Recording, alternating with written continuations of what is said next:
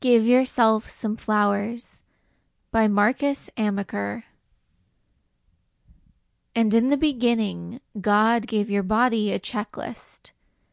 Keep your heart on beat and your lungs dancing with oxygen, not passive to air.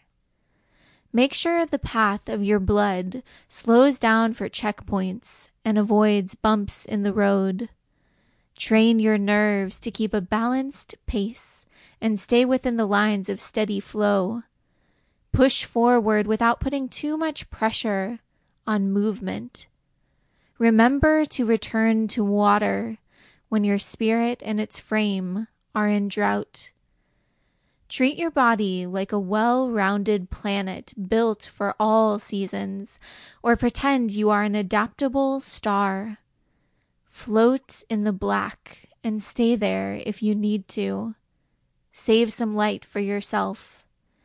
In other words, rest like the sun does.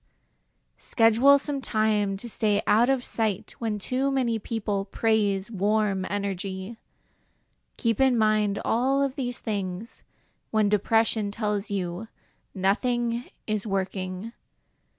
Keep in mind all of these things when it tells you there is no invisible force connecting us when your veins are stopped by blood clots, when your bones are dry and the water is too quick to boil.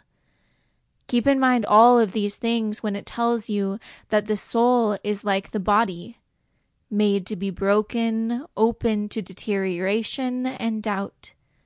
Yes, keep in mind all of these things and remember, even when it seems like the clock isn't ticking, you were made perfectly for this moment in time.